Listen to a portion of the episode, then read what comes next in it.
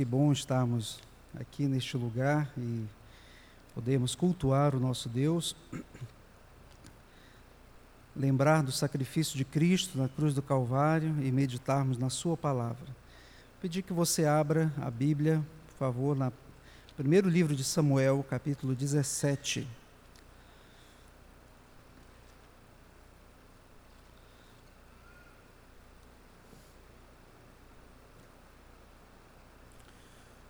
Hoje nós não teremos a projeção dos textos, porque basicamente nós utilizaremos 1 Samuel 17.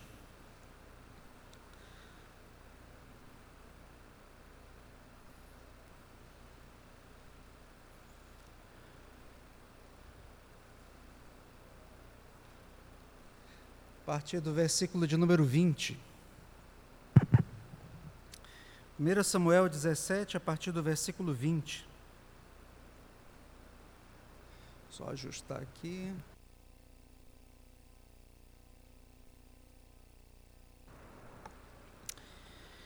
Davi, pois, no dia seguinte, se levantou de madrugada, deixou as ovelhas com um guarda, carregou-se e partiu, como Gessé lhe ordenara. E chegou ao acampamento quando as tropas já quando já as tropas saíam para formar-se em ordem de batalha. E aos gritos chamavam a peleja. Os israelitas e filisteus se puseram em ordem, fileira contra fileira. Davi, deixando que trouxera aos, aos cuidados do guarda da bagagem, correu à batalha e, chegando, perguntou a seus irmãos se estavam bem. Estando Davi ainda a falar com eles, eis que vinha subindo do exército dos filisteus o duelista, cujo nome era Golias, filisteu de Gate, e falou as mesmas coisas que antes falara, e Davi o ouviu. Vamos orar mais uma vez? Senhor, nós te louvamos, Pai bendito pela tua palavra que acabamos de ler e rogamos ao Senhor humildemente que se apiede de nós e fale ao nosso coração por meio dela. Pai amado, que o teu nome seja glorificado nesta manhã, em nome de Jesus é que nós oramos. Amém. Amém.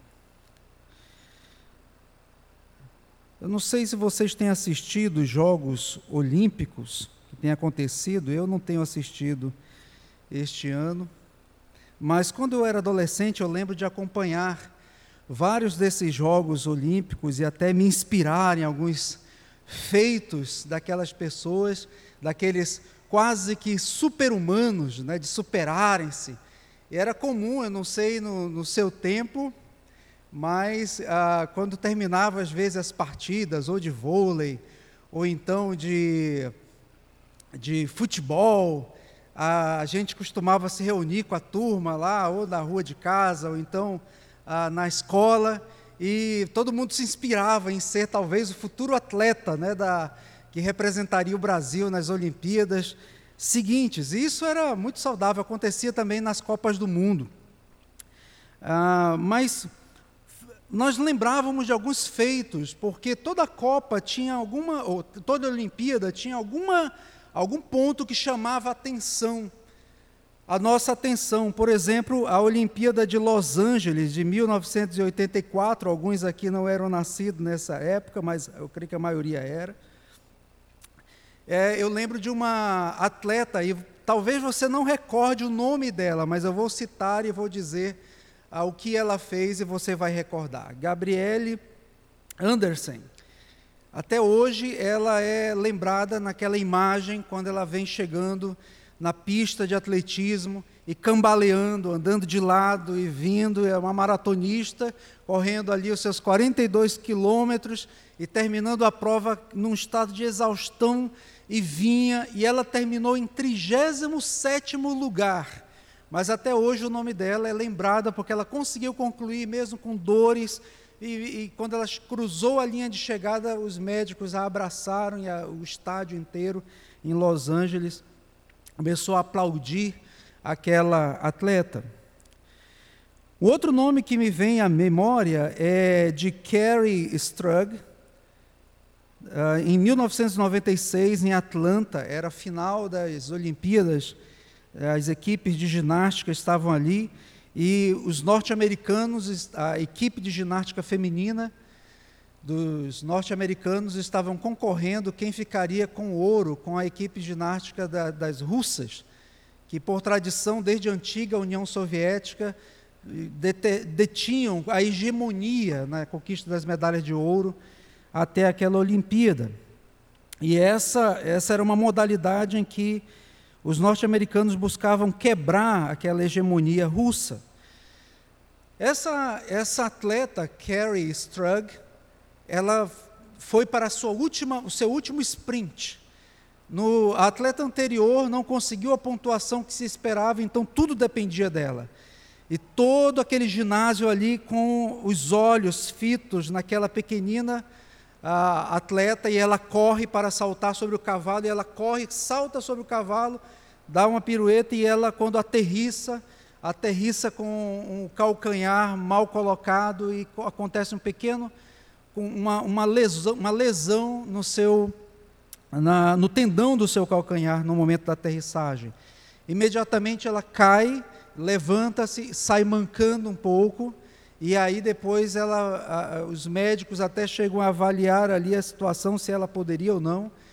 Eles colocam que talvez seja melhor não, mas ela mesmo assim vai para o último sacrifício, e ela corre na pista, dá o salto sobre o cavalo e cai num pouso perfeito, mas sentindo dor, ela começa a saltitar apenas uma perna, e aí ela se ajoelha e começa então a, a chorar de dor e os médicos e os, os assistentes vão lá com ela e, e, a, e a pegam nos braços, e a cena emblemática que me vem à memória dessa atleta é quando ela é carregada para o pódio no final, com sua perna enfaixada, e ela então recebe a medalha de ouro.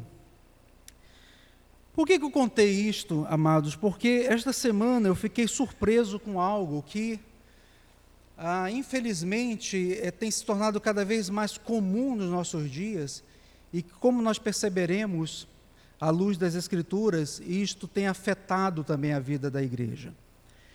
Porque na, nesta semana, uma atleta de alta performance chamada Simone Biles, ou Simone Biles, é uma, uma atleta norte-americana da ginástica também olímpica, ela estava, com, estava ali competindo com as suas companheiras de equipe pela final do, dos, de todos os aparelhos, é aquela competição final, a mesma que Carrie Strug, acabei de falar, teve que competir e por causa da equipe ela teve que fazer aquele último sacrifício. Mas a minha surpresa me deu nas palavras dela após declarar que estava desistindo de ir às finais. Ela disse mais ou menos assim: Eu nunca havia sentido isso antes. Eu tentei sair aqui, me divertir, e até quando eu me aqueci lá atrás, eu estava me sentindo um pouco melhor, mas quando eu cheguei aqui, minha mente não estava aqui. Então, simplesmente preciso deixar as garotas e focar mais em mim mesmo. Aquela atleta de alta performance depois disse que era, havia muita pressão sobre os seus ombros e que ela então havia desistido de competir e que as suas amigas, que ela ia deixar as suas, as suas amigas, as suas colegas e focar, que era um momento de focar nela, no seu bem-estar.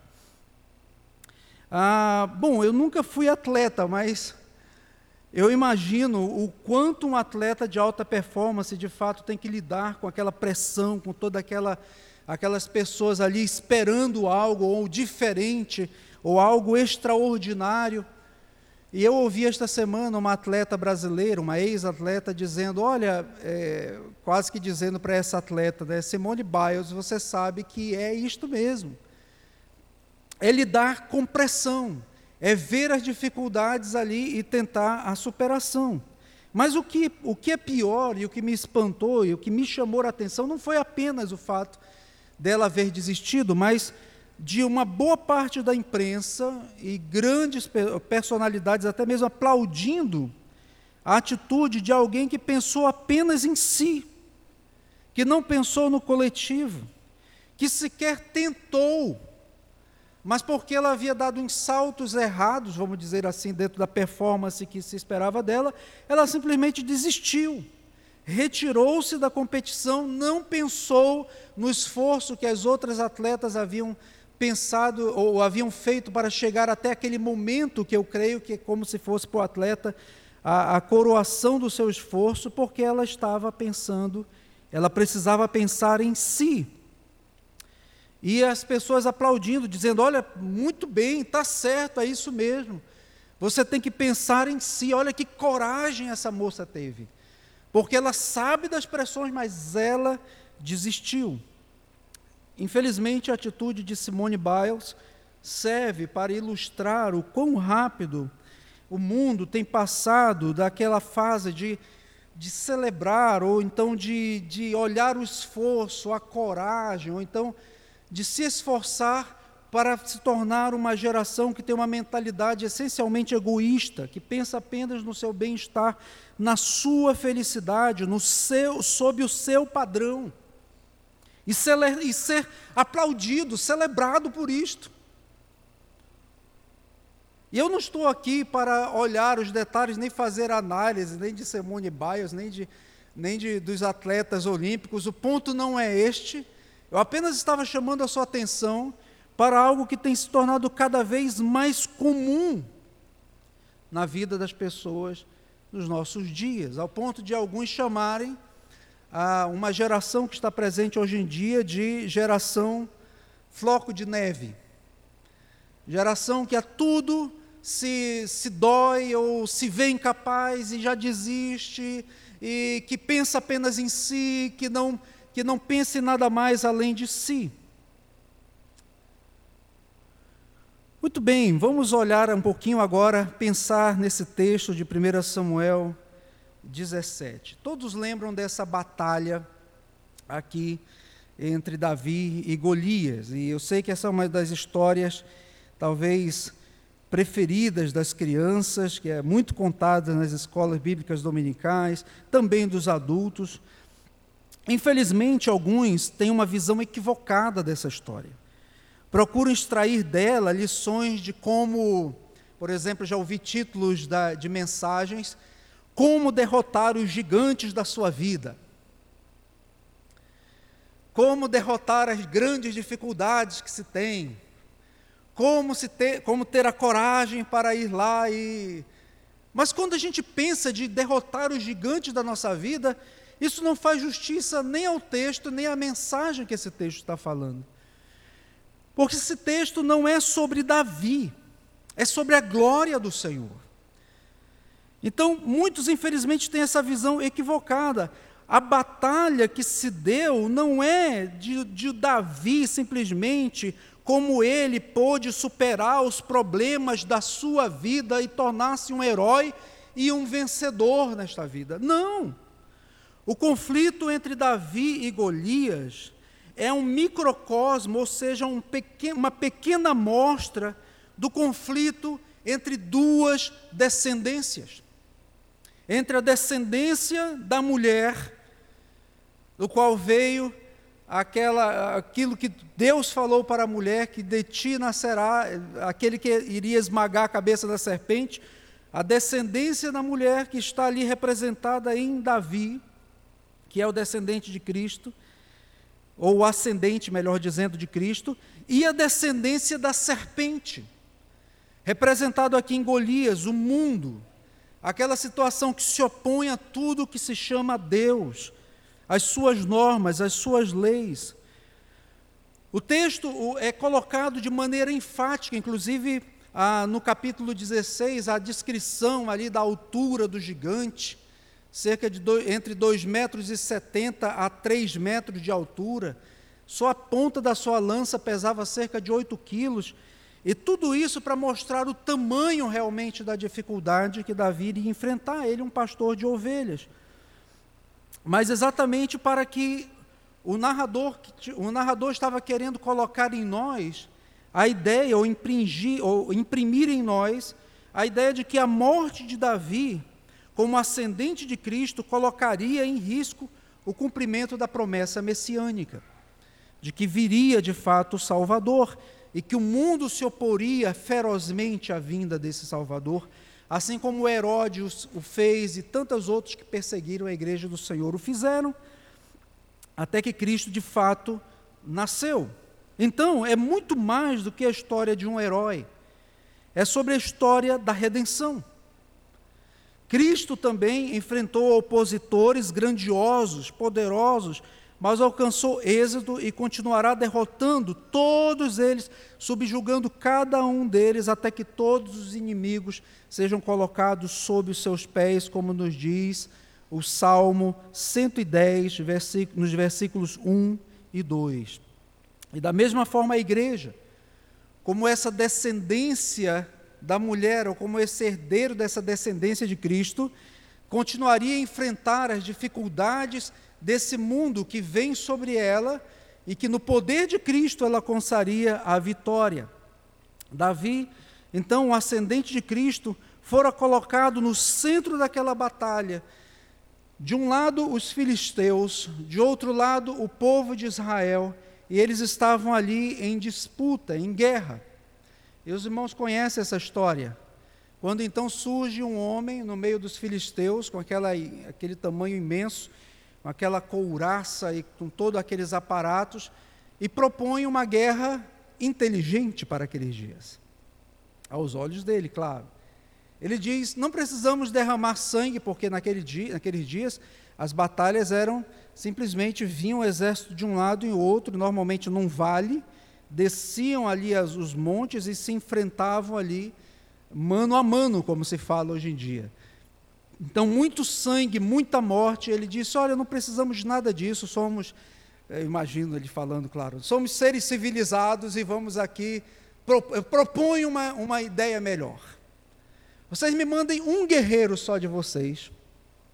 Se esse guerreiro me derrotar, ele vai me matar, ele vai me derrotar, e todo o nosso exército, todo o nosso povo será servo de vocês.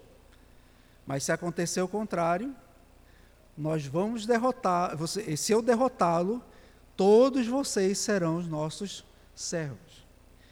E diz a palavra do Senhor que por 40 dias, Golias, duas vezes por dia, ia até o meio daquele, daquele vale e provocava o povo de Israel e dizia: Cadê o guerreiro de vocês? Mandem só um, não tem um homem que possa me enfrentar. Então, quando nós vemos, e aí nós sabemos o desfecho da história, que é bem conhecido, inclusive fora dos círculos da igreja, Davi vai lá, derrota Golias e tudo mais, mas é importante nós olharmos ou termos essa percepção que ali o que estava em, jogo, principalmente, era a glória de Cristo. Era a, a presença de Cristo, o cumprimento da promessa messiânica. Esse era o ponto fulcral ali e que Golias representava essas forças opositoras a Cristo e ao mundo e à sua igreja que estavam prontas, estão sempre prontas a derrotar a igreja e subjugá-la. Mas, claro que há uma personagem aqui importante que precisa ser também evidenciada, até porque é um tipo de Cristo, que é Davi.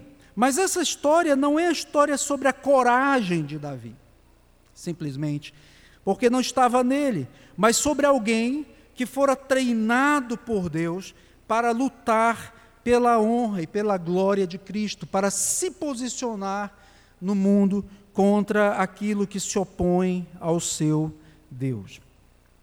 Então eu quero chamar a sua atenção para alguns, alguns aspectos no texto, nós não vamos ler todo o texto de, de 1 Samuel 17, mas alguns versículos que são importantes para a nossa compreensão da mensagem desta manhã.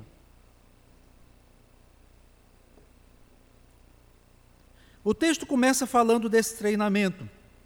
Porque, mesmo nos olhos humanos, se nós fôssemos pensar em Davi simplesmente sendo colocado lá no centro da batalha, todos querem os louros de Davi, depois, quando ele coloca aquela pedra no, ali no meio da testa do gigante e que aquele gigante tomba, ele pega a espada do gigante, porque ele não tinha arma alguma, vai lá, corta a sua cabeça, e todos olham aquela cena e dizem assim: Ah, poxa vida, que homem, né? Que... Mas o treinamento de Davi começou num anonimato total. Ali no capítulo 17 mesmo, versículos 14 e 15, nos diz que Davi era o mais moço só os três seguiram a Saul. Davi, porém, ia a Saul e voltava para apacentar as ovelhas de seu pai em Belém. Por que, que ele ia a Saul? O capítulo 16 você pode ler depois. O capítulo 16 é o momento em que Samuel unge a Davi como o rei de Israel. E ali mesmo no capítulo 16, ah, no, no versículo de número 11, né, depois de Deus ter rejeitado sete filhos de Jessé, capítulo 16, versículo 11, ah, e Deus dizer para Samuel, Samuel não é esse, não é esse, não é esse, não é esse. Quando chegou no sétimo, Deus disse, não é esse. E então ah, Samuel pergunta a Jessé, há mais algum filho seu? E ele, e, e, e, o texto nos dá a entender que Jessé disse assim, olha, tem um aí, eu não chamei porque ele é muito moço ainda, é um menino, né, não tem aquele porte de guerreiro, não imagino Davi como rei de Israel. Ele cuida, inclusive, das minhas ovelhas ali. E aí Samuel manda chamá-lo e disse: Não, não vamos sair daqui sem que você chame esse menino. E chamaram lá Davi, e ele então é ungido. Depois você pode olhar. E Davi tinha uma habilidade muito grande com instrumentos musicais, por isso que é um, também um dos grandes compositores dos salmos. E Davi ia até Saul para tocar a harpa. E aquele, aquele tocar de harpa que Davi tinha, ali colocando para Saul, acalmava o coração de Saul, porque um espírito maligno havia estava atormentando o espírito de Saul. O espírito de Deus já havia deixado Saul há muito tempo. Você pode ler depois esses detalhes no capítulo 16. Por isso que o texto fala aqui simplesmente que, Saul, que ele ia até Saul e voltava. Mas a missão fundamental de Davi naqueles dias era apacentar as ovelhas de seu pai em Belém. Alguém poderia pensar até que se tratava de uma tarefa simples, e a gente está tão distante dessas, desse mundo do campo, vivemos na cidade com as nossas facilidades, não, não imaginamos os perigos que aquele rapaz teve que enfrentar.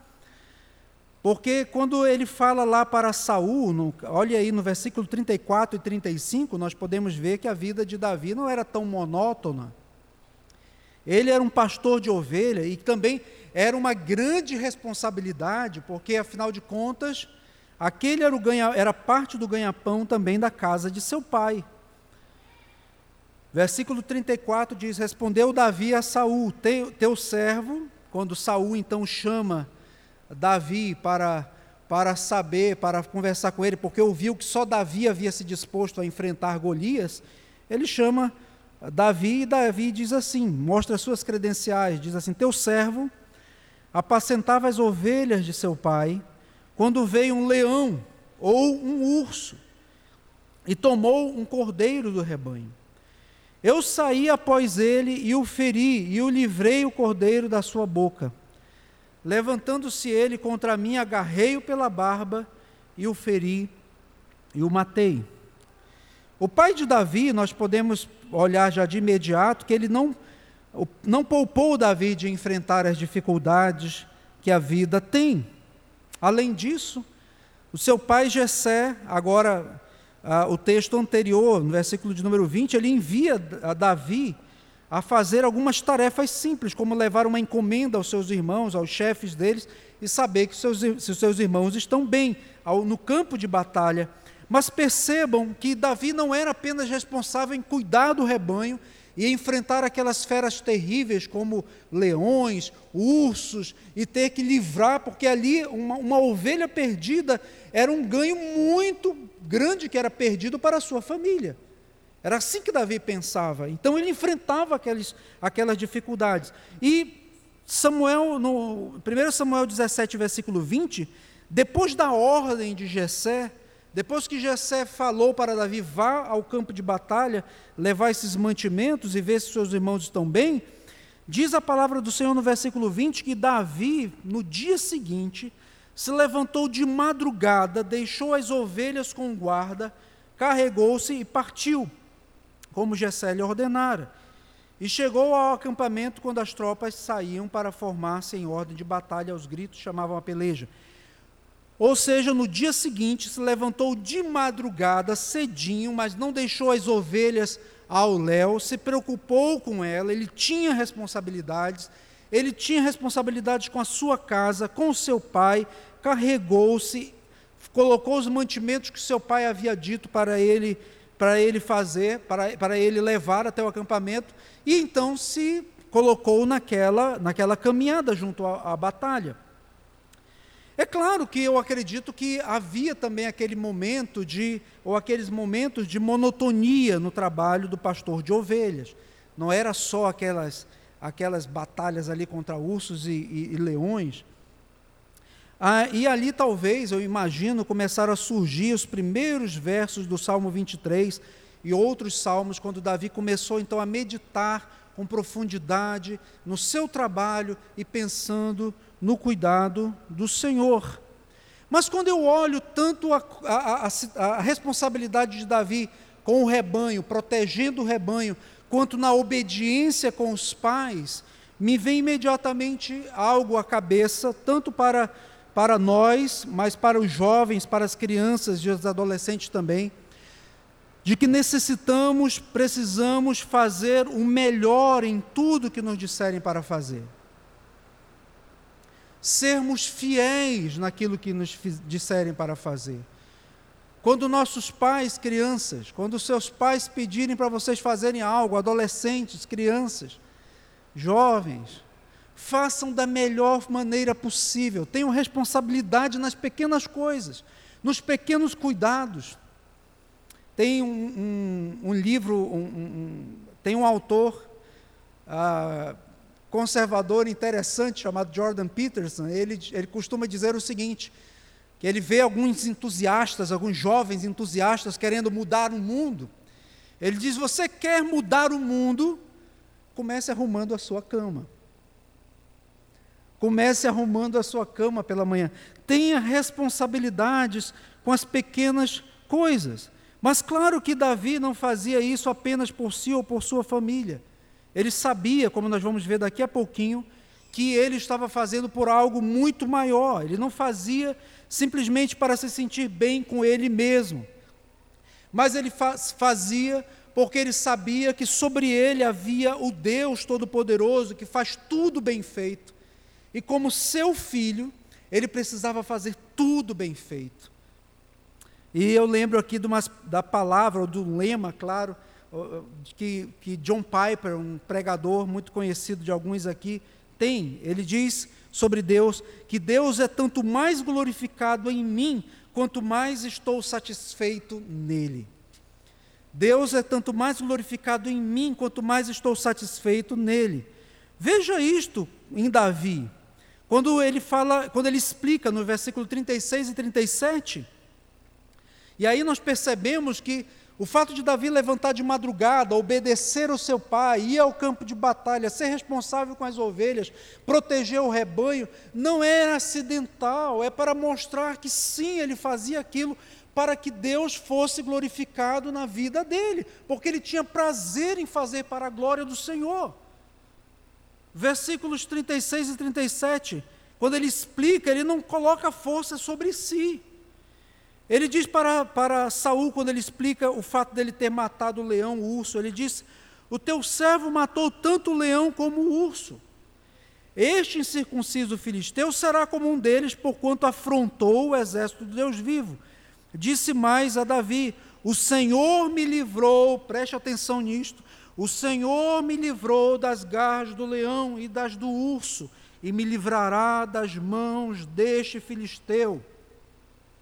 Ou seja, obedecer o Pai naquela altura, cuidar bem do rebanho, fazer as coisas que tinham, estavam à sua disposição, não era sobre ele se sentir bem. claro que ele tinha prazer nisso, porque Cristo era glorificado na sua vida, mas era sobre render glórias ao Senhor, porque ele tinha consciência disso, que obedecer ao seu Pai fazia parte do cumprimento do quinto mandamento que todo servo do Senhor tem que fazer. E a fidelidade, a integridade do caráter de Davi manifestado naquilo ali, naquelas pequenas coisas, nas questões triviais desta vida, desde aquilo que nós julgamos mais perigoso, aquelas questões mais simples da vida, como simplesmente olhar o rebanho na monotonia, fez com que Deus o escolhesse para colocá-lo no centro da batalha ali no, no, do mundo pagão contra o servo do Senhor e sendo colocado ali naquele fronte. Note quanto Davi tinha então essa percepção de que toda a obra era para o Senhor e não para a sua glória. No, no, no, capítulo 17, ainda, do versículos 45 a 47, observe aí. Mesmo quando ele está diante de Golias, quando, depois de Golias desfazer dele, você pensa que você está falando aqui com um cão, e você pode vir aqui com pedras, com, com um pedaço de pau, desdenhando dele, falando dele, colocando-o para baixo. Davi não encontra forças em si. Ele não diz assim, ah, mas eu sou o cara, eu, eu, enfrentei ursos e tal enfrentei leões, e porque eu sou o cara, eu tenho as técnicas todas, eu conheço todas as situações. Não, ele diz para, para com a coragem de quem tem o Espírito de Deus sobre ele. Ele diz: Tu vens contra mim com espada e com lança e com escudo, eu, porém, vou contra ti, em nome do Senhor dos Exércitos, o Deus dos Exércitos de Israel, a quem tens afrontado Hoje mesmo o Senhor te entregará nas minhas mãos. Agora preste atenção no final do versículo 45, quando ele diz: A quem tens afrontado. Nós vamos voltar nesse tema daqui a pouquinho. Hoje mesmo o Senhor te entregará nas minhas mãos. Ferir-te-ei, tirar-te-ei a cabeça, e os cadáveres do arraial dos filisteus darei hoje mesmo às aves dos céus e às bestas feras da terra, e toda a terra saberá que há Deus em Israel. Saberá toda esta multidão que o Senhor salva, não com espada nem com lança, porque do Senhor é a guerra e ele vos entregará nas nossas mãos. Davi não tem, não tem nenhum senso de glória pessoal, ou de buscar o seu louvor, ou a sua glória, ou a sua atenção, ou de dizer, hoje eu vou fazer porque eu sou o cara e vou te derrotar e eu farei isto, e quero que meu nome entre para a história como Davi, o homem que mata os, go, os Golias desta vida. Não, isso seria uma visão egoísta, mesquinha, a visão de alguns, talvez, naqueles dias, que talvez até pensassem: será que eu, vamos pensar aqui numa estratégia melhor de derrotar Golias? Afinal de contas, o rei já pulou fora do barco que deveria ser aquele que enfrentaria, que deveria enfrentar o gigante como representante de Deus e representante do povo. Ele já disse que ele dá até a filha dele. E ele disse mais, ele disse que ele, que ele vai isentar de impostos a casa do pai daquele que fizer, que enfrentar o gigante. Davi não está preocupado com isto. Ele não busca os seus, os seus louros, as suas vitórias, as suas guerras. A coragem de Davi vinha porque ele via que o nome de Deus estava sendo afrontado. Ele ouvia isto, ele tinha percepção clara disto. E ele diz para o gigante, sim, a, agora sim, com a coragem que o Senhor lhe dá. Porque a coragem não vem de Davi, ele diz: O Senhor te entregará nas minhas mãos. É o Senhor que vai fazer, não sou eu. Não é a minha habilidade com a funda, que era um instrumento que o mais próximo de nós, para as crianças principalmente, o mais próximo que temos de nós seria a baladeira. Mas a funda de Davi, que colocava-se, era uma, uma, uma um, algo que tinha, parecia um saquinho na ponta de couro, e colocava-se ali uma pedra, e tinha duas tiras. E a pessoa ficava girando aquilo, e num determinado momento ela soltava uma das tiras e a pedra era lançada. Essa é a funda. Mas não é a habilidade na funda que Davi tinha, a, a, a, a sua força. Não. Ele diz com a coragem que o Senhor lhe dá: O Senhor te entregará nas minhas mãos ferir-te-ei, dar-te-ei a cabeça, os cadáveres do arraial, porque isso mostra a bravura de um guerreiro do Senhor, enfrentando as hostilidades do mundo, representados e colocados ali sobre, na, sobre Golias. E Golias, você será, você e todo esse povo será comida das bestas, das bestas feras da terra e das aves do céu. Por quê? Porque eu quero que meu nome seja grande? Não, porque eu quero que toda a terra saiba que há Deus em Israel. Porque eu quero que todo nome, o nome do Senhor, seja glorificado. Porque dele é a guerra e ele vai fazer isto, é ele que faz, é ele que vai me dar essa vitória. E no final das contas,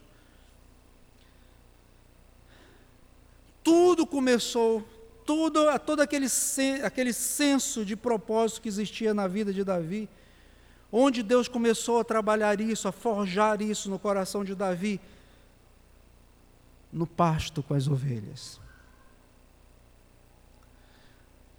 A fidelidade, a integridade, a meditação na palavra do Senhor, de momento de oração, em ver a percepção de Deus em cada passo que ele dava, fez com que Davi tivesse exata consciência de quem ele era e de quem Deus era.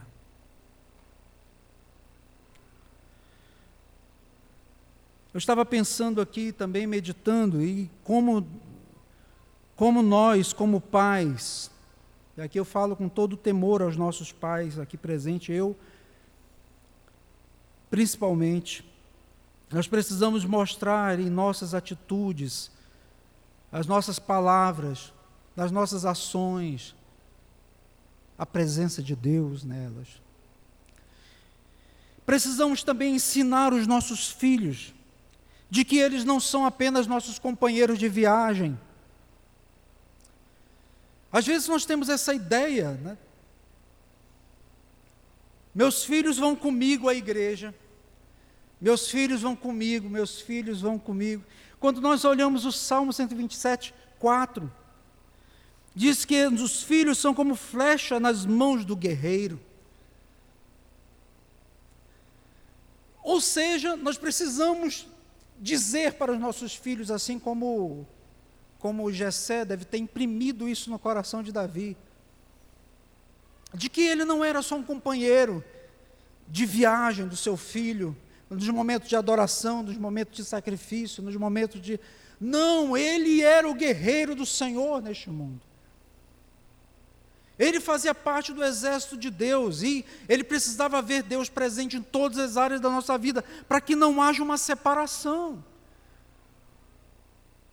Porque pode ser que eu, como pai, tenha percepção de que Deus me livrou de um acidente de trânsito, por exemplo, ou de que Deus me deu uma enfermidade, ou de que Deus está me livrando de algo.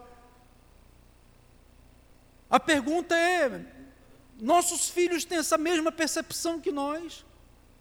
Nós temos ensinado eles a verem que, a, a ter a visão de que Deus está presente em cada detalhe desta vida? De que eles não são apenas, não estão nos acompanhando na jornada rumo aos céus. Não! Eles são peregrinos como nós, eles não são acompanhantes.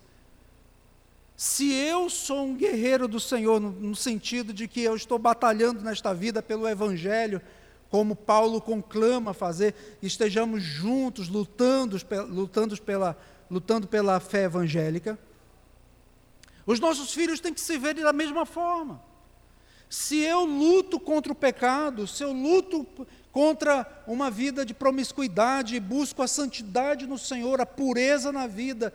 É preciso que meus filhos não só vejam isso em mim, mas que eles também sejam aqueles que vão lutar pela pureza na vida deles, pelo cuidado do Senhor na vida deles, constantemente. Davi tinha essa percepção. O texto não fala muito sobre Jessé, mas Jessé era um homem piedoso diante do Senhor, porque Davi deve ter visto muito daquilo que ele percebeu na sua vida, que ele desenvolveu na sua vida, na vida do seu pai, mas ele não, não, não, não pensava no seu pai, ele pensava, eu, eu sou desse exército do Senhor. Se alguém mexe com meu Deus, não mexe com Deus dos meus pais, não mexe comigo. Mexe com o meu Deus. Segundo lugar, esse texto também fala algo, e aí tem a ver com o texto que nós lemos inicialmente. O versículo de número 23 diz: Davi então vai ao campo de batalha, porque Davi não só foi treinado naqueles momentos ali, dos bastidores, né? as pessoas veem ali o momento da celebração da morte de Golias, mas o treinamento de Davi foi ali, ó, nas pequenas coisas, na fidelidade nas pequenas coisas, com seu pai, vendo Deus presente em tudo. Deus vai forjando no coração de Davi o guerreiro que ele precisava mostrar ao mundo, porque prefiguraria o seu filho, Jesus Cristo. Segundo lugar, diz que Davi ouviu. Davi vai ao campo de batalha, versículo 23, preste atenção nesse verso. Estando Davi ainda a falar com eles, eis que vinha subindo do exército dos filisteus o duelista, cujo nome era Golias, o filisteu de Gate. E falou as mesmas coisas que antes falara. E o texto simplesmente termina essa perícope dizendo: E Davi o ouviu. Há 40 dias aquele homem incircunciso, no sentido de que ele não temia o Senhor, não fazia parte do povo da aliança, fazia parte da descendência da serpente. Subia, afrontava o povo de Israel, afrontava os exércitos do Deus, do Deus vivo. Duas vezes por dia. Tamanha era a vergonha, mais de um mês Veja o que estava no coração daquelas pessoas, no versículo 24. Todos os israelitas, vendo aquele homem, fugiam de diante dele e temiam grandemente, e diziam uns aos outros: Viste aquele homem que subiu? Pois subiu para afrontar a Israel, a quem o matar, e aí vai para as recompensas. Mas eles fugiam diante deles e ainda alimentavam o medo uns dos outros, talvez para encontrar, para encontrar alguma forma de consolo. Nas palavras deles, dizendo assim: rapaz, não tem como enfrentar esse homem, tu viste a altura dele, três metros de altura, e o outro, é mesmo, rapaz, olha, se eu tivesse pelo menos ali dois metros, eu me arriscaria, mas como eu tenho 1,95 e as desculpas devem ser outras tantas desculpas que um alimentava o outro e na realidade fugiam. Diziam: a batalha não é comigo. Isso deve ser com Saul. Isso deve ser com outra pessoa, outra pessoa que vá. E talvez até se elogiavam uns aos outros, dizendo: "Não, você faz bem, faz certo, rapaz, porque eu Olha, eu tenho esposa, mulher e filhos para cuidar, eu não vou enfrentar esse gigante, não, que é morte certa. E você está certo. Então, versículo 26, da, então falou Davi aos homens que, que estavam consigo, dizendo: Que farão aquele homem que feria este filisteu e tirar afronto sobre Israel? Quem é, pois, esse incircunciso filisteu para afrontar o exército do Deus vivo? As mesmas palavras que ele falou para esses homens, depois ele vai falar para Golias. Ele vai dizer: Você está afrontando os exércitos dos Deus vivo. O rei Saul já havia tirado o seu time de campo, como eu já falei. Os homens guerreiros, todos aparamentados, com treinamentos, com homens que já tinham enfrentado outras batalhas, tremiam, fugiam. Mas naquele dia houve alguém que ouviu.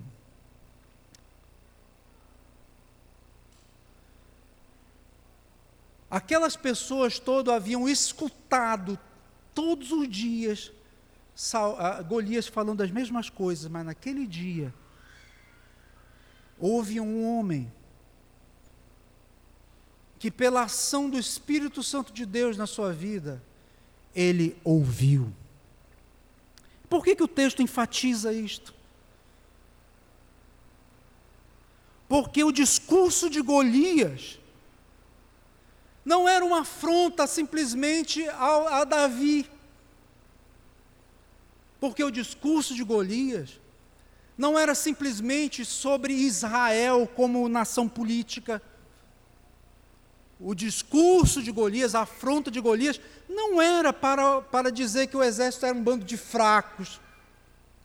A afronta de Golias era para dizer que o Deus deles era tão insignificante de que eles tinham que se acovardar mesmo e ficar ali naquele lugar, naquela posição. Mas naquele dia, Davi ouviu o que os outros apenas escutavam. Eles escutavam isto. Só um homem chamando para a batalha. Davi ouviu a afronta a Deus. Pensando um pouquinho dos nossos dias, os nossos dias não são diferentes. Nós ouvimos vozes, vozes que afrontam o Deus vivo o tempo, tempo todo. acontece que nós vamos nos acostumando com as vozes da nossa cultura, que afirmam, por exemplo, que você nasceu para, para buscar sua felicidade, isso é a maior, é a maior mentira, isso é, é uma, a questão mais nojenta que existe dos nossos dias. De que você nasceu para ser feliz, e que por causa disso você tem que abandonar o seu marido, ou a sua esposa, ou os seus projetos, e cuidar da sua carreira, focar em si. Por isso que eu falei de Simone Biles, porque quando a imprensa está aplaudindo, dizendo que coragem, é como se ela estivesse dizendo aquelas vozes que a gente ouve quando alguém às vezes se divorcia e a pessoa chega e diz assim: Poxa, que coragem você teve, hein? Parabéns, olha. Teve coragem de deixar seu marido ou deixar seu, sua esposa, deixar os seus filhos. Que corajoso é você, hein? As vozes de Golias continuam dizendo: é sobre você, é para você, é a glória sobre você, as coroas de flores sobre você, e não é, irmãos.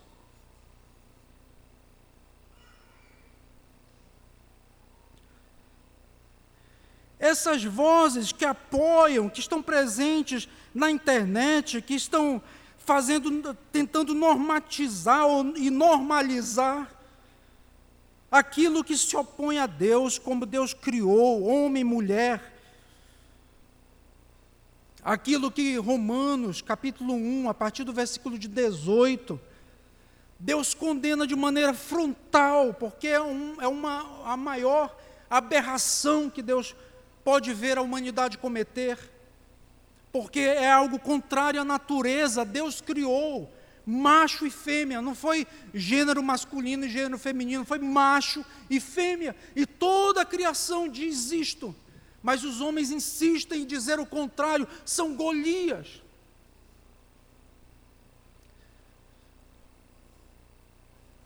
E não é sobre atingir ou não a minha família, em primeiro lugar.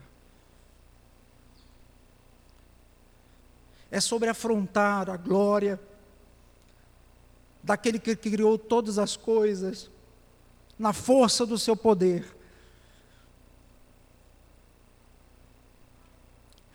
É preciso que ouçamos, é preciso que percebamos, é preciso que tenhamos a percepção da oposição ao Senhor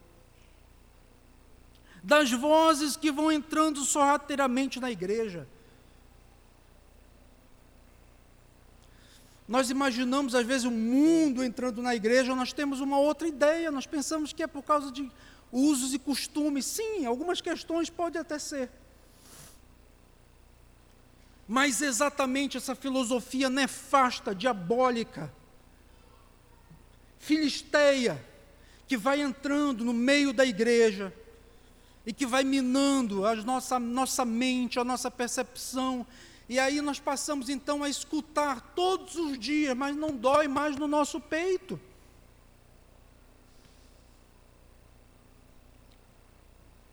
Quarenta dias, duas vezes por dia, aquele gigante ia lá e falava. É preciso que ouçamos o que Davi ouviu. É preciso que digamos, não é sobre a minha felicidade, nem sobre a felicidade dos meus filhos, nem sobre a felicidade da minha família, em primeiro lugar. É sobre Cristo. É sobre afrontar a igreja do Senhor. E nós estamos vivendo num momento, amados, crucial da história, em que os homens desesperadamente estão mudando a verdade de Deus, como diz lá Romanos capítulo 1, a partir do versículo 18, em mentira. Estão chamando aquilo que é verdadeiro, que é objetivo, que é certo, em mentira. Aquilo que também diz no final do capítulo 1 de Romanos: os homens se tornaram inventores de males, porque não há mais o que se inventar, então eles partem de um mal e criam outro diferente, metodologias diferentes, mas é a mesma voz que há muitos anos, há quase 3 mil anos, está, ou mais, estava ecoando ali naqueles campos, naquele vale onde estava o exército de Deus e o exército dos filisteus. Há mais de três mil anos existem essas vozes ecoando, não é algo, sim, não é algo recente. Nós não podemos mais ouvir simplesmente as vozes que clamam, que falam na internet, que seduzem nossos filhos, olharmos para aqueles influencers, alguns imundos, porque tem na palavra deles algo que transforma exatamente a glória de Deus em porcaria, em imundice. Como é que Deus olha dos céus essa maldade que vai crescendo no mundo? Nós não podemos, irmãos, ter os nossos olhos, os nossos ouvidos, principalmente, morcos para o que estamos ouvindo esses nossos dias, de todos os lados. Conflitos no lar, problemas no casamento, dificuldades com os filhos, dificuldade, todos nós enfrentamos. O que falta em nós é primeiro esse sentimento da glória da presença de Cristo em mim, em primeiro lugar. E pensar, Senhor, tem misericórdia de mim. E então eu me lanço às Escrituras, aos pés do Senhor, e dizer: Senhor, não permita que o meu coração siga os seus impulsos, os seus desejos, porque eu não quero que a minha vida seja feliz se o Senhor, se eu estiver ferindo o Senhor, porque eu sei que se eu estiver ferindo a tua santidade, a minha vida será infeliz.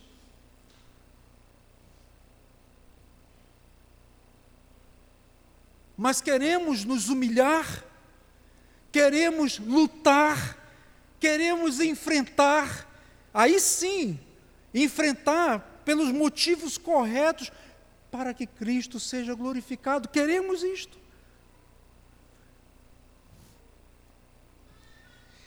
Davi foi lá naquela batalha pelos motivos corretos, porque ele ouviu. Que vozes você tem ouvido esses nossos dias?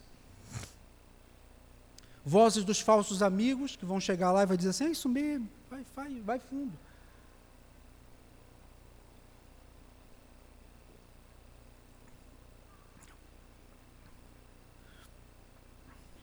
Ou será que você ignora e diz, não é comigo? Não, irmão, é com você. Aliás, não é só com você, é com você porque Cristo quer que você ouça. Mas quer que você batalhe. Não é não é batalhando no sentido de, ah, eu vou agora pegar em armas e vou. Não é nada disto. A batalha é espiritual. Eu tenho falado isso aqui para os irmãos algumas vezes. Porque essa batalha é tão feroz quanto, ou mais perigosa do que o que Davi enfrentou no sentido físico. Porque ali Davi não estava só enfrentando no sentido físico, era uma batalha espiritual. E, ele dá, e, e, nós precisamos hoje, mais do que nunca, ter a palavra de Cristo em nossa vida, em nosso coração, dentro da nossa casa, em tudo aquilo que fazemos, nas palavras que pronunciamos, nas nossas atitudes. Cristo precisa estar presente em nós. Essa é a batalha espiritual maior, para que os nossos filhos também tenham essa percepção nossa. Devemos primeiro ter em nós. Lembra o que diz Deuteronômio capítulo 6? Estas palavras que hoje te ordeno estarão no teu coração. Tu inculcarás a teus filhos e falarás assentado e andando pelo caminho e colocarás por umbrais das tuas portas, ou seja, você, essa palavra vai estar presente em todas as atitudes na sua vida, mas elas devem estar em primeiro lugar no teu coração.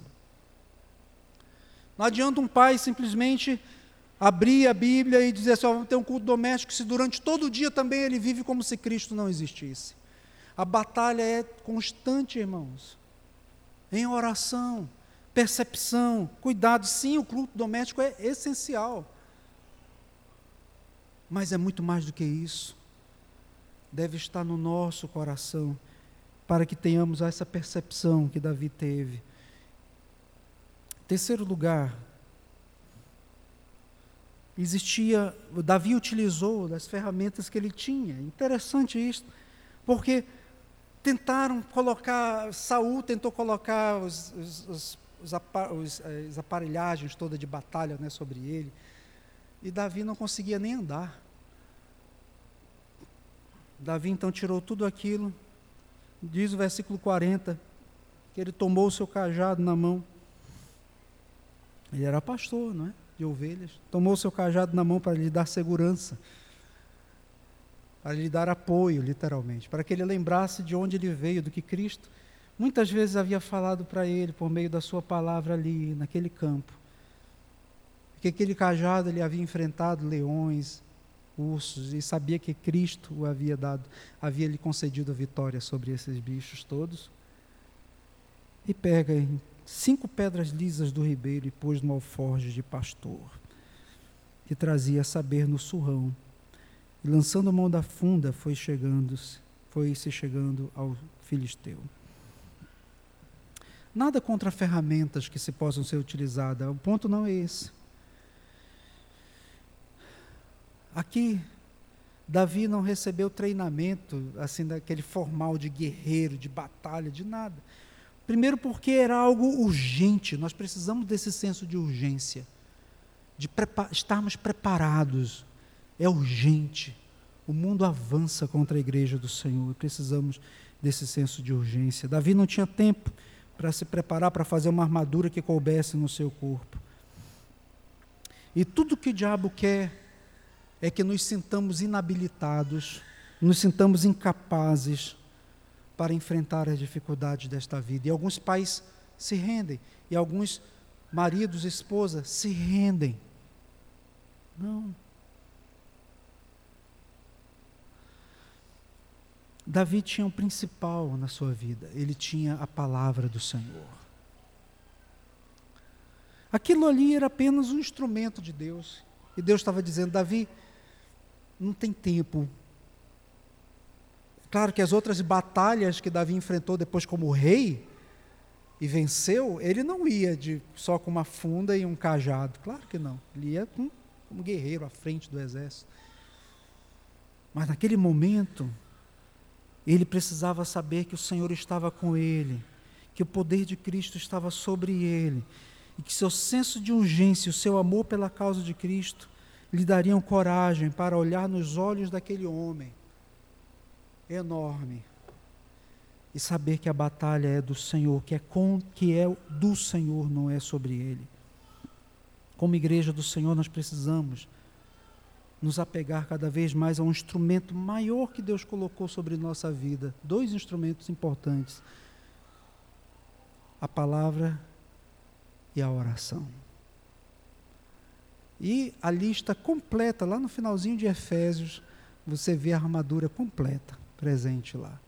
Mas a palavra de Deus e a oração é o essencial, é o básico que deve estar em nossa vida. Não precisamos, precisamos, claro, que, que, que se podemos ler livros a respeito, preparar-nos cada vez mais, mas meu irmão, é urgente. Não espere estar preparado. Busque o Senhor e prepare-se diante do Senhor para ter essa percepção das dificuldades desta vida. Eu gostaria de encerrar trazendo algumas aplicações para nós desse texto. Primeiro, primeiro, não se covarde frente às vozes do mundo que se opõem à causa de Cristo e de seu povo. Como eu falei, amados, não se trata da procura da nossa felicidade e bem-estar, se trata de lutarmos pela honra e glória de Cristo. Quando Cristo é glorificado em mim, eu me sinto satisfeito nele. Quando eu, quando eu busco a glória do Senhor e saber que é sobre Cristo, então eu me venho. Seja o que você estiver pensando. Eu não sei a maneira como você chegou esta manhã aqui. Que decisões você está disposto a tomar, disposto a tomar para simplesmente jogar tudo para o alto, talvez? seja com seus filhos desistindo deles ou do seu casamento, o que quer que seja. Eu não sei, o Senhor o sabe.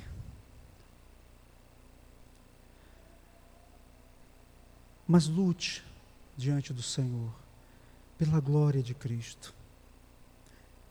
E você verá a ação de Deus com dificuldades, mas você verá a ação de Deus gloriosa na sua vida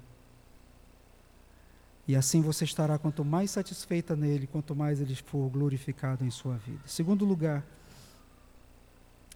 Cristo nos treina para enfrentar o mundo e tudo que se opõe a Deus por meio da nossa fidelidade e desde as pequenas coisas. Não é que está em nós, é porque é Ele que nos capacita. Das pequenas coisas. O treinamento para ouvir essas vozes dos gigantes vem do nosso quarto secreto. Daquele momento de oração, só você e Deus. Você terá a percepção das vozes que querem destruir a sua vida, do seu, do seu casamento, a sua vida pessoal. E Cristo treina você no quarto secreto, sim. Terceiro, treine, treinemos nossos filhos desde cedo a se verem como esses guerreiros de Cristo no campo de batalha eles não são coadjuvantes na jornada, da nossa jornada indo para o céu, queridos pais. Eles são guerreiros. Eles também devem lutar pela glória de Cristo, desde pequenininho, na sua escola, com seus coleguinhas, porque esse problema espiritual que nós achamos que é terrível, que nós enfrentamos, eles enfrentam hoje desde pequenininho na escola, muitos deles. Desde a mentira, do mentir, do rolar, do fazer as coisas erradas, ou de seduzi-los até mesmo pela, pela, pela prática da, e pela sedução da, da tal homossexualidade. Tudo isso está presente desde pequenininho, não nos enganemos. E precisamos dar as ferramentas para eles também, como pequenos guerreiros de Cristo, enfrentem as dificuldades também, para a glória do Senhor. Quarto, Portanto, eu, em complemento a esse, é preciso que treinemos o nosso coração e ensinemos os nossos filhos a perceber aquilo que está em desconformidade com as Escrituras como uma afronta a Deus, não uma questão de opinião. Está contra a Bíblia é uma afronta a Deus, não é uma opinião. Ah, a minha opinião, não. A sua opinião está contra a palavra de Deus, ela é uma afronta a Deus. é um pecado. E nós temos que ter nojo, asco, do pecado, de tudo aquilo que traz injustiça e indignidade ao nome de Cristo. E último lugar, e o mais importante, louve a Deus porque o, a grande vitória de Cristo já se confirmou naquela cruz. Em Apocalipse capítulo 12, nós vemos hostes ali também querendo tragar, o dragão querendo tragar o filho assim que nasça. Que é a maneira simbólica que o Apocalipse fala das hostes malignas, ou então dos Golias que estavam ali prontos para destruir a divina semente. Mas louvado seja o Senhor, porque Cristo nasceu viveu, morreu naquela cruz e ressuscitou. E assim como Davi venceu e derrotou Golias naquele dia, Cristo disse que venceu o mundo. E a vitória dele já está confirmada, e a sua ressurreição nos garante essa vitória. E louvado seja o Senhor por isto. Que o mesmo Cristo por quem Davi lutou, a quem Davi, de alguma forma, ilustrou com a sua vida. O mesmo Cristo que deu a vitória a Davi também nos fortaleça, irmãos, nesse grande campo de batalha que é o mundo. Que busquemos força no Senhor e que lutemos contra tudo aquilo que se opõe a Cristo, cuidando sim do nosso coração, da nossa mente e das nossas famílias, das nossas crianças para honra e a glória do Senhor Jesus. Convidar o pastor Alfredo para orar em nosso favor.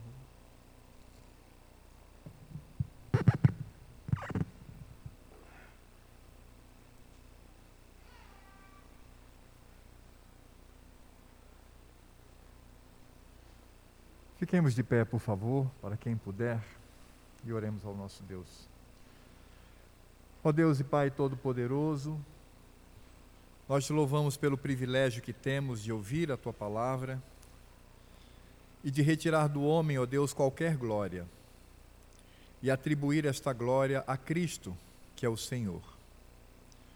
Como nós ouvimos, ó Deus, a exposição fidelíssima da tua palavra, Davi ali, ele apontava para Cristo. É por isto que, quando nós estamos cada vez mais em Cristo, mais temos certeza da batalha que travamos neste mundo. E não podemos, ó Pai, aquecer, não podemos nos moldar. Paulo diz isto. E não vos conformeis com este século, mas transformável pela renovação da vossa mente, para que experimenteis, para que saibais, para que haja discernimento da boa, agradável e perfeita vontade de Deus. Oh, Pai, obrigado porque os Golias que enfrentamos nesta vida não é situação financeira, falta de emprego. Não. Os Golias que enfrentamos neste mundo são as vozes contrárias à tua palavra que afrontam a ti e a teu filho bendito. Não permita que por covardia venhamos a afrouxar o nosso coração, mas que tenhamos uma posição radicalíssima, Senhor, de ódio contra tudo isto. A tua palavra mesmo nos diz que devemos odiar aqueles que te odeiam, com o ódio de toda a força do nosso coração. Não se trata apenas de discordar, porque a discordância pode acontecer até mesmo entre irmãos fiéis, contra um ponto ou outro, que são periféricos, ó Deus, quanto à doutrina. Não, não é discordar, é odiar.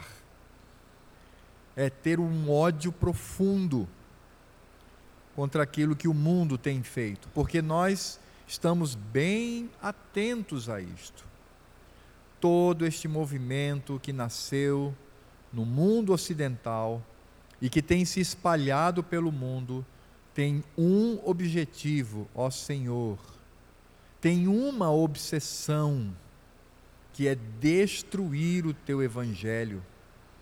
quando somos, ó Deus, impedidos de falar contra o pecado, porque nos sentimos acovardados de até mesmo sermos levados às prisões por isto. Mas que não sejamos assim. Que sejamos corajosos, porque esta é a palavra de Cristo para nós. No mundo tereis aflições, mas tem de bom ânimo. A expressão ali é clara. Seja corajoso, não em nós mesmos, mas porque Cristo venceu o mundo. Por isso, ó Pai, que tenhamos essa percepção e que passemos aos nossos filhos esta percepção o mundo tem invadido o coração, principalmente dos nossos jovens, adolescentes e crianças, trazendo deturpação a Deus quanto ao relacionamento entre um homem e uma mulher, quanto a casamento, quanto à intimidade. É triste, ó Deus, perceber que dentro das igrejas os pais fazem pouco caso de filhos tão novos que já começam um namoro, que começam um relacionamento que não é para a tua glória.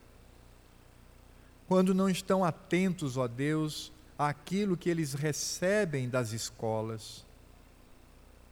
Quando os pais estão mais preocupados com a sua carreira, com o seu trabalho, e não estão atentos, ó Deus, aos ataques que o mundo tem feito contra os filhos.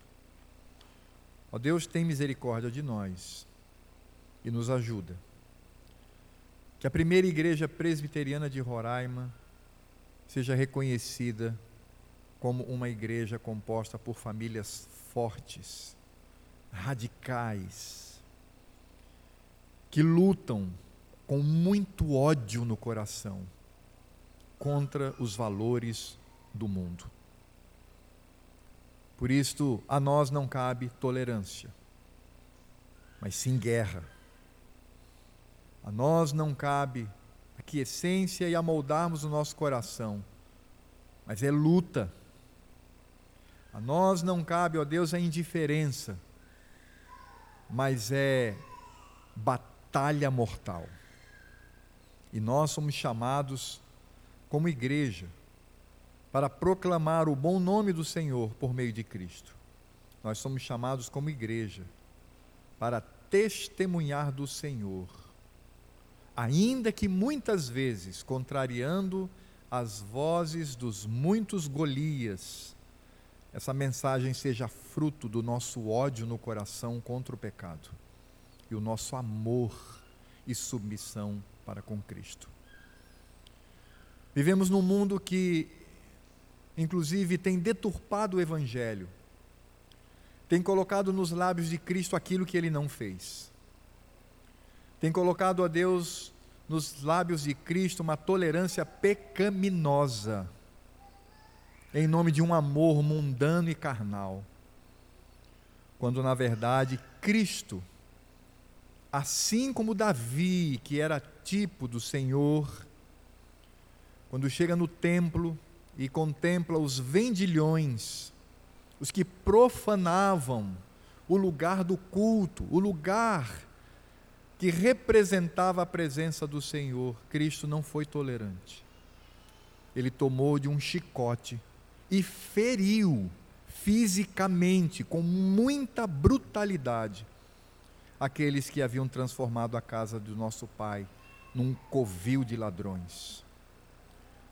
Cristo chamava os opositores da fé de filhos de cobra, filhos da serpente, filhos do demônio, filhos do diabo, filhos de Satanás. Esta era a mensagem de Cristo contra os Golias deste mundo, e nós não queremos nos amoldar a um Cristo com C minúsculo, forjado e montado na mentira do mundo.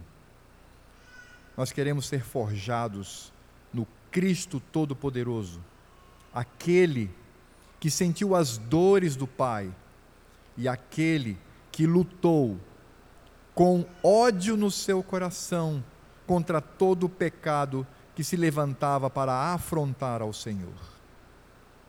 Este é o evangelho que o mundo quer enterrar, mas este é o evangelho que devemos seguir. Obrigado, Pai, por esta palavra corajosa e importante para nós, que saiamos daqui alegres, porque de fato temos a revelação do Senhor pela voz de Cristo que ecoou neste lugar. E agora que a graça do Senhor Jesus, o amor de Deus Pai, a comunhão, a consolação e toda a obra do Espírito Santo estejam sobre nós e sobre toda a igreja de Cristo que se reúne hoje para todos sempre. Amém. Pode sentar, querido. E antes de termos o nosso